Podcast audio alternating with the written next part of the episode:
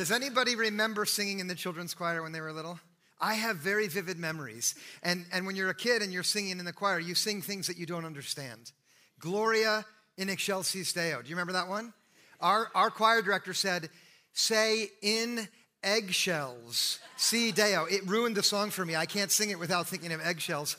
There was another song which, which I always loved. We sang Hark the Herald Angels Sing, but the 1739 version. And there was a, a, line in the second verse. I want you to see it. Veiled in flesh, the Godhead see, hail incarnate deity, pleased as man with man to dwell, Jesus our Emmanuel. When I was a kid, I understood that about as well as I understood the expression offspring of the virgin's womb. but as I've grown up a bit, and, and as I've become a pastor, sentiments like this one are the things that I work at understanding. And what I want to do this morning is unfold to you the meaning of that. That phrase, veiled in flesh, the Godhead see. It's a statement of faith about the identity of the one who's born at Christmas. And not everybody who comes together in a room like this has the same faith. But what I want is for you to understand clearly what Christians believe about who God is so that you have the capacity to make a good decision about how you relate to this story of Christmas. That phrase is wrapped up in one of the names that Jesus receives at, at the Christmas story the phrase, the title, Son of God. And this season, this year, we're focusing on who we follow. We're listening to the way the story of Christmas depicts the identity of Jesus, and, and we're, we're trying to understand who Jesus is practically so that we have a much higher likelihood of following him. When you know who your leader is, then you know how to walk behind him. And that's what we're aiming at this morning. And, and this title, Son of God, is what we're going to try to understand. And so we're going to start with Luke's version of the Christmas story, the angel's words to Mary. These may be very familiar to you. You maybe have heard these before, but try to listen again. There are some stunning claims about the child who will be born to Mary. So let's open our minds and our hearts and let's listen to the Christmas story as it's presented in the Gospel of Luke. In chapter 1, verse 26, here's what we read In the sixth month, the angel Gabriel was sent by God to a town in Galilee called Nazareth to a virgin engaged to a man whose name was Joseph of the house of David. The virgin's name was Mary. Now, already there are four indications that this story is going to be about someone extraordinary. They're easy to miss. First, the news is brought by Gabriel, a heavenly messenger. God is behind this message. Secondly, Nazareth, this village where it's going to happen, we might not know this as well as they did, but that's an out of the way place where the prophets said you should expect the servant, the suffering servant of God to arrive. Thirdly, Mary is a virgin. The prophet Isaiah said that when the virgin conceives, and bears a child, that's a sign that Messiah is coming. And then, fourthly, Joseph is of the line of David. And these folks would have known that God had promised to establish his kingdom through this line. Let's see what Gabriel says next to Mary, verse 28. And, and he came to her and said, Greetings, favored one. The Lord is with you. But she was much perplexed by his words and pondered what sort of greeting this might be. Now, Mary has no idea at all what's going on here because for her, this is an exceptional and extraordinary experience. It's not something that she had anticipated, and it's not something that was ordinary even in those days. She's stunned and she's shocked. And we are familiar enough with the story that it's easy to lose the wonder and mystery of it. But imagine a heavenly messenger interrupts the night and, and brings you this kind of message. She was stunned. Now, the prophet uh, is going to uh, come up here in what comes next from the angel. Look at verse 32. Excuse me, verse 30. The angel said to her, Do not be afraid, Mary, for you have found favor with God, and now you will conceive in your womb and bear a son, and you will name him Jesus.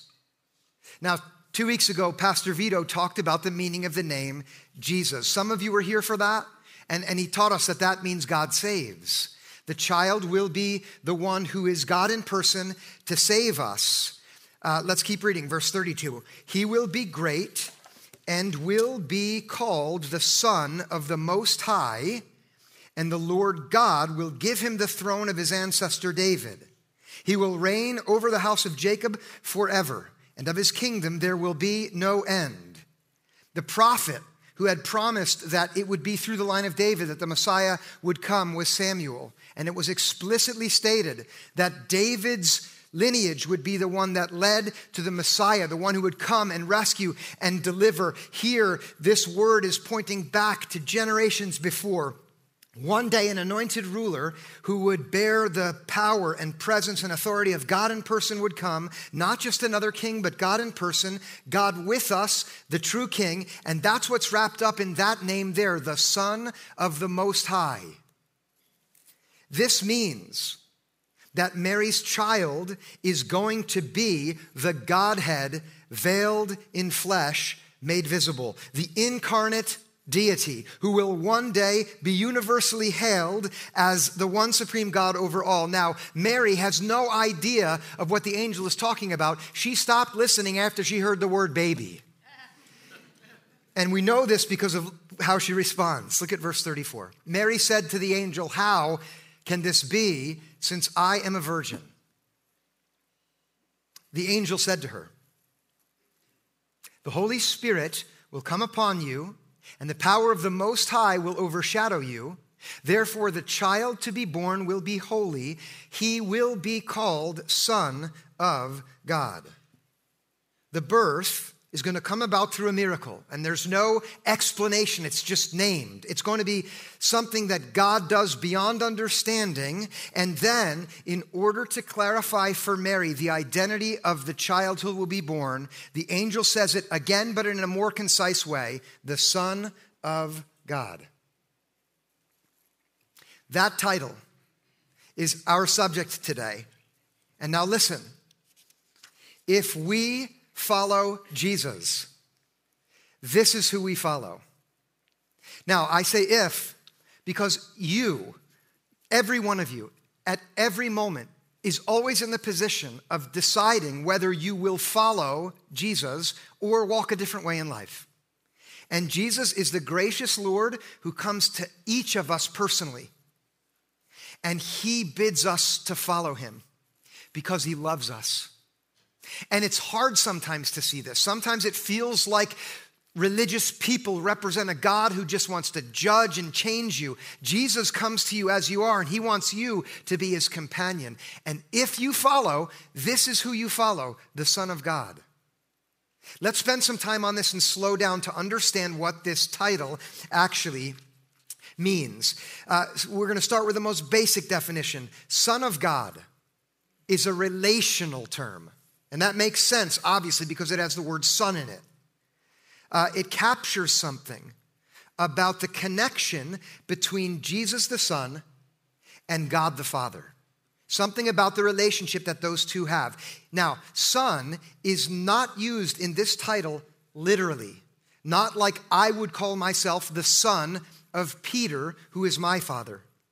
Rather, it's used figuratively and it points out something unique about the bond that exists between an ideal father and an ideal son. Every one of us will have to imagine this because none of us has experienced this in life.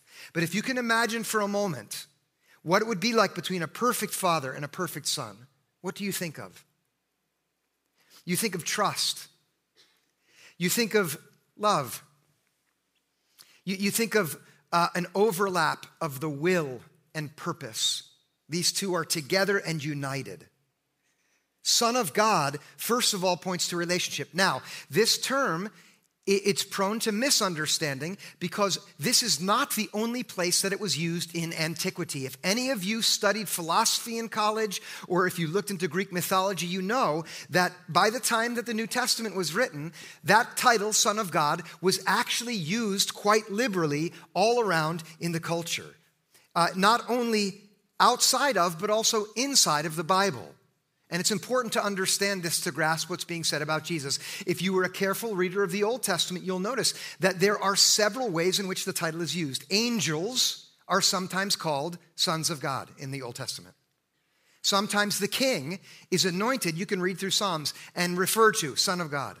Sometimes it's the people of Israel altogether. The prophet Hosea refers to God's people altogether as son. If you go outside of the Bible, you'll see the same variety in use. You know that the pharaohs who ruled in Egypt were regarded as sons of God. That's why they had such magnificent tombs they were buried in.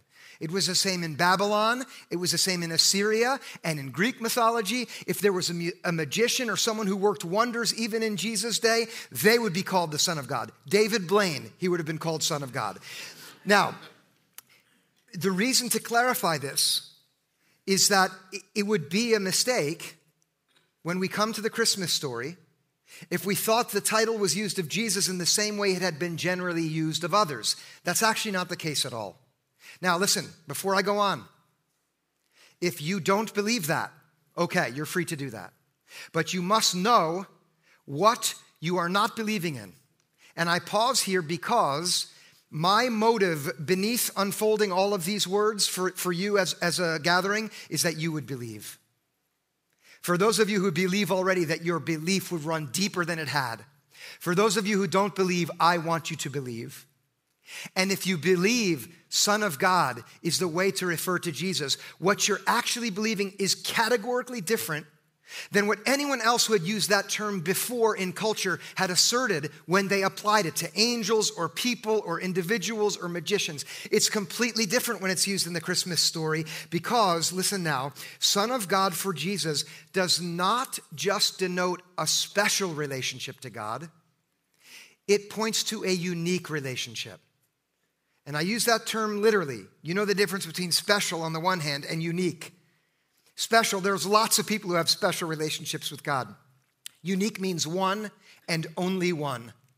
And when this term is used of Jesus, it's meant to point that his relationship with God is altogether different from every other relationship with God. And that's clear initially in the fact that Jesus is never called a Son of God, but only ever called the Son of God. Never one among many, always the one and only. And in his case, the relationship to the Father indicates a unique kind of unity. Uh, he would grow up and have followers who would ask to see God the Father, and he would say to them, "You've been with me this all. The, you've been with me all this time, and still you haven't. You don't know who I am. Anyone who's seen me has seen the Father." Do some of you know that text? To say that Jesus is the Son of God, and this is where the uh, heart of it is is to say that he is, Jesus is, God's authority, God's power, and God's majesty in person. Now, listen carefully, and if you're a note taker, I see you. Get this down. You ready? Listen. To say that Jesus is the Son of God is not to say that he has authority like God does, it is to say that he is God's authority with us.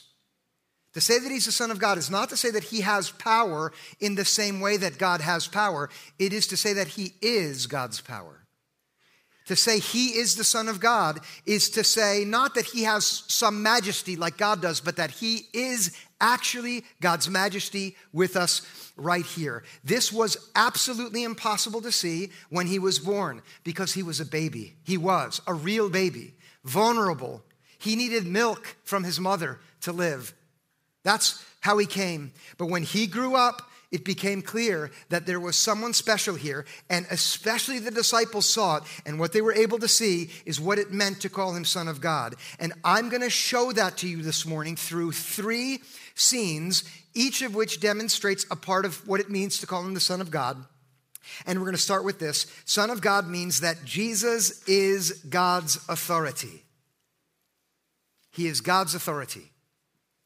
When Jesus first started to teach, he gathered disciples around him. He was in Capernaum, right by the Sea of Galilee. He taught, he spoke with a unique kind of authority, and people were attracted to him. He healed, he had power over illnesses. That also drew crowds. He moved around that area, and lots of people started to follow him. He came back one day to Capernaum, right by the sea, to a home of one of his followers, and he began to teach, and soon the house filled up. They opened up the doors, and now so many came that they were spilling out onto the sidewalks, and more and more people came. And then there was a group that showed up with a paralyzed man. They had built a makeshift sort of stretcher, and they carried him in because they wanted him to be close to Jesus because they knew he had something special. Do some of you know this story? They wanted to get to Jesus so bad that one of them climbed up on the roof of the house and he began to take apart the roof. He moved the thatch, made an opening big enough for the friend. The four of them carried him up onto the top and began to lower him down through this hole in the roof. Picture this Jesus is teaching with everybody around him. People start looking up. He pauses and sees this guy coming down, and then he's lowered right there in front of Jesus. And his friends move in, and they're there with him. And Jesus looks, and now everybody's looking to see what is Jesus going to do in this moment. What's he going to say? Jesus sees the earnestness of his friends, and listen to me now, what he sees is their faith. And faith means that they believe the best thing to do with a problem like this is to get it as close to Jesus as they can. This is an aside from the story. You should bring every trouble as close to Jesus as you can. Do you have any troubles?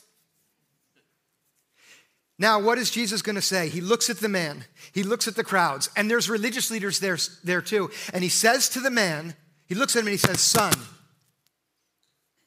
He says, Son. Was that, Son, your sins are forgiven. Now, that's unexpected because he look, it looks to everyone like his biggest problem is the paralysis. But what Jesus is saying in that moment is no, there's a bigger problem here. It's that his sins. And what Christians mean by that, it's not a list of a few things that everybody else gets wrong that we judge them about. God help us when we represent it like that. It means those things in life that plague us and keep us away from divine nearness. He says, Your sins are forgiven because Jesus knows that's the thing that's the most important. People are shocked not only because he said that, because it doesn't seem what he needs. More importantly, only God has the authority to forgive sins. And that's exactly what the religious leaders start to think. How can he say this? That's not something that a man can do. Jesus looks at the religious leaders. He knows they're thinking this.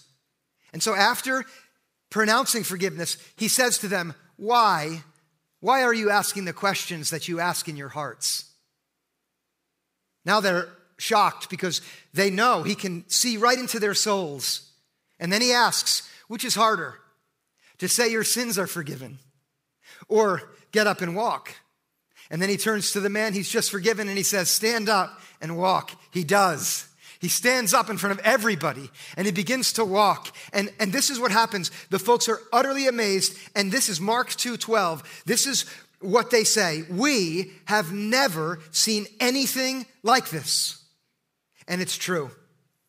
They've never seen anything like it because they've never met anyone like Jesus, because Jesus is the Son of God right there with them. And that means he is God's authority in person. And only God can forgive sins. God is the one who gave the law. Maybe you know the story of Moses going up on the mountain, receiving those stone tablets. You know that the Bible says that Jesus was in the beginning with God, and nothing that exists came into being without Jesus. And that means that the finger that wrote the law on the stone was the finger of Jesus, the same hand that now reaches out and touches that paralyzed man and says, Walk. He is the authority of God in person. If you follow Jesus, you follow God's authority. And that means the authority to forgive the sins of that man and the sins of every person in this room and your sins. Jesus has the authority to forgive you. He comes to liberate us with the power of God Almighty. Only God can do it. Jesus came to do that. No one else has that authority, but Jesus does. No priest, no religious figure, no well meaning person at your church, God alone. Jesus comes with God's grace in person. That's the first thing that we see. Now, those disciples stuck around, they saw other things about who he was. You want to see a second scene? Yes or no? All right, I needed a little help there. After that miraculous moment, they continue to travel together, and then we're going to see a second scene which shows us that Son of God means Jesus is God's power. Traveling around that Sea of Galilee, and really it's a big lake. Has anyone visited there? Some of us are going to go soon. It's a lake where fishermen make their living, and it's big enough to have storms that come up. It's one evening after another session of teaching when he turns to the disciples after the crowds are being sent away. And as the sun is going down, and he says, Guys, it's going to be time for us to travel again. Get a boat ready. We're going across. I don't know if you've ever been out on the open water in a boat. I grew up sailing with my parents. It's fun, but it can be dangerous. As the sun sets and they begin to move out, the temperature changes and the wind comes up. And now, as they're out there in the middle, far from both, uh, both coasts, the waves start to rise and the boat begins to go up and down and up and down. The waves now start to crash into the boat, and this whole time, Jesus is asleep in the stern, but the disciples are terrified and they fear for their lives. Now, that's very easy for me to say up here on this stage. But, but listen now have you ever been afraid for your life? Has anyone here, and, and raise your hand for a minute, been in a boat when you're afraid for your life? It's happened twice in my life. It is absolutely awful. You don't ever want to be in a position like that. But they're out there in this boat because they follow Jesus out onto the water. Do you know what it's like to be in a storm in life, terrified? Now, I don't mean a literal one, but I mean figuratively. I know that some of you are here because life has handed you some storms. Well, there are the disciples, and what they think is this guy, Jesus, the sleeping one, must not care about us. And so they start to wake him up, and that's what they say. Don't you care that we are perishing? Let me ask this. If you're a follower of Jesus, have you ever had it so hard that you've wondered, does Jesus really care about me at all?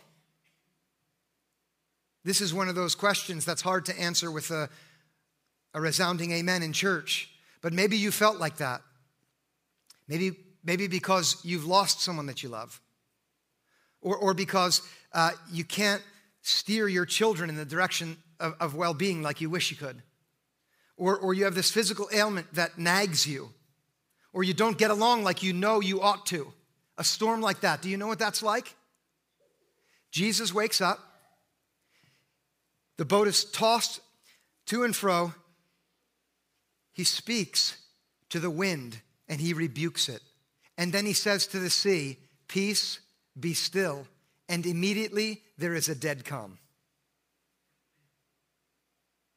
The disciples, in their shocked awe, they say, Who then is this? This is Mark 4 41, that even the wind and the sea obey him. The answer is that he's the Son of God. That's who he is. That's why he can speak to the wind and it dies. That's why he can tell the ocean to be calm and it is. It's because he is God's power with them in person, right there in the boat. He has more power than anything else in all of creation because Jesus is the Word of God who was in the beginning with God and who in the beginning was God and through whom nothing in all of creation came into being apart from him. This is how the Gospel of John starts. So that he has the power to say to the wind, stop, and it, it it heels like a well trained dog. Jesus was the one who brought the whole world into being with his word, and that means he has power over every threatening and menacing and awful problem that any disciple will ever face. Here, let this, let this thought now come into your mind. What's the storm for you right now? Is it a family thing? Is it something at work? Is it uh, is it some problem with friends? Whatever it is, Son of God means that Jesus is powerful enough to own that problem completely, with his word to shut it down. Here, don't be abstract right now, be concrete. Whatever the trouble is, the storm in your life, this moment right now, where we're learning that Jesus is called the Son of God and what it means, is a moment for you to consider this possibility that the claim is that Jesus has more power than that thing. And if you would get into the boat with him, you'd see it. Not, not until after the storm raged for a while. Can we agree on that?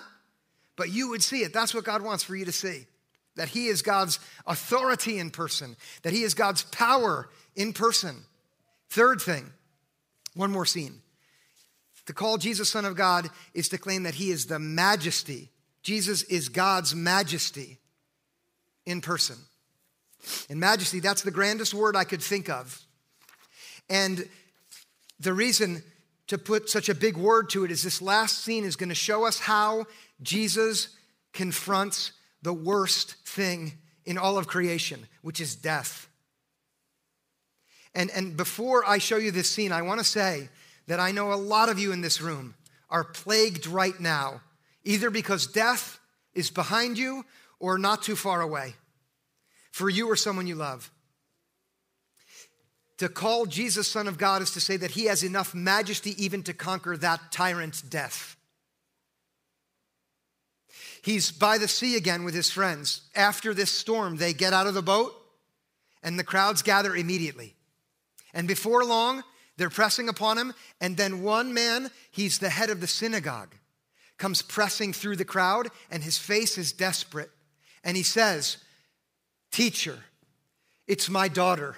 And you didn't even have to know what he was going to say, just judging by his expression. She's ill, and if you don't get here soon, she's going to die. And nobody knows what that feels like unless they've had to face the mortality of their child, as some of you have had to. Jesus says, I'll come with you. And so they walk side by side toward the crowd and then they begin to move into it. But so many people are there as they move through the center of the city that he's delayed. And, and more and more people are gathering. There's a woman who is desperate in need of help, and Jesus helps her. And the man is anxious, but he's patient because he knows this guy can help my daughter. They get through the crowd onto the other side. He heals the woman, but before they start to make it toward this man's house, someone comes from his home.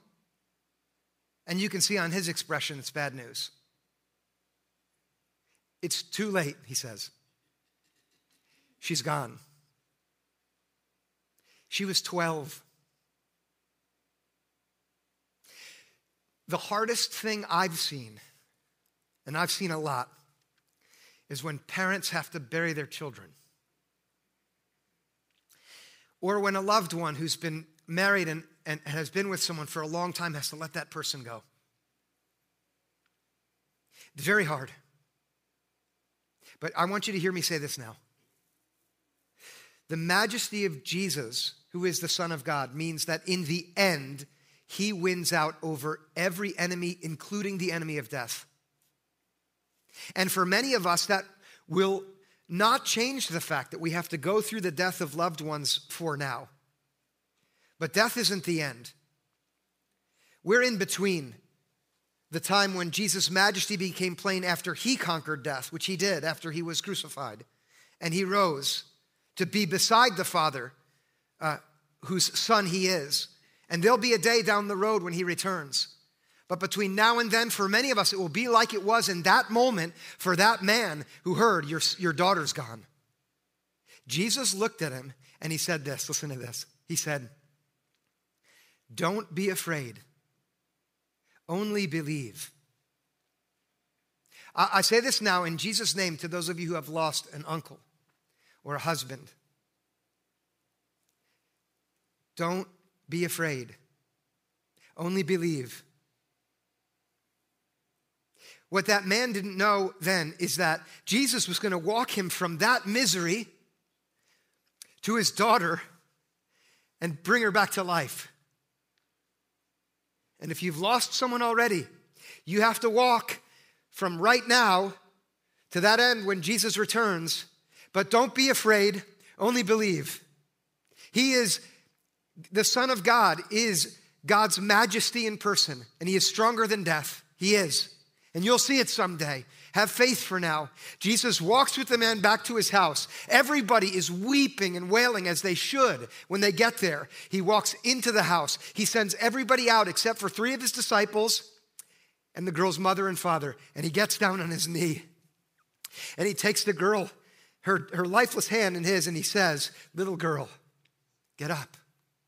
Like a father who goes in in the morning to wake his daughter who's asleep. And she immediately gets up. Immediately. And they're amazed. They can't even believe what they're experiencing. They've never seen anything like this. In fact, it says this At this, they were overcome with amazement. Okay? They were not just amazed, they were overcome with amazement. And this claim that Christians believe when we call Jesus the Son of God is that His majesty is so amazing, if we could grasp it, it would overcome us. It's beyond our imagination even to hold on to it for a little bit because it says the best thing that you could hope for isn't enough that your loved one would be restored and made whole again, and you could be with them as God made you to be forever. That is too small a thing to hope for because what you'll experience when He returns and conquers death is even beyond that. And right now, you should open your heart to that. God is the God of life, the one who breathed His breath into the man that He made in His image at the beginning and brought that first person, Adam, to life. That breath behind Jesus' command, little girl, get up, is the same breath. It's the breath of God. Jesus, the Son of God, is the majesty of God in person. This is who we follow if we follow Jesus, the Son of God. The authority of God, the power of God, and the majesty of God. Have you got it? All right. How do we do it? How do we follow him? I'm just going to say one word here and let Paul finish the sermon off for us. If we follow Jesus, listen now, it means that we use every bit of authority that we have, every bit of power that we have. And you have power, every one of you does. And whatever majesty could truly be ascribed to us. And I'm going to tell you, God made you majestic, every one of you. But if we follow Jesus, it means we have to use all three of those in the same way that he did. And this is what makes him profoundly unique. Instead of grasping and, and, and claiming and dominating, what Jesus does is he humbles himself for others, even his enemies.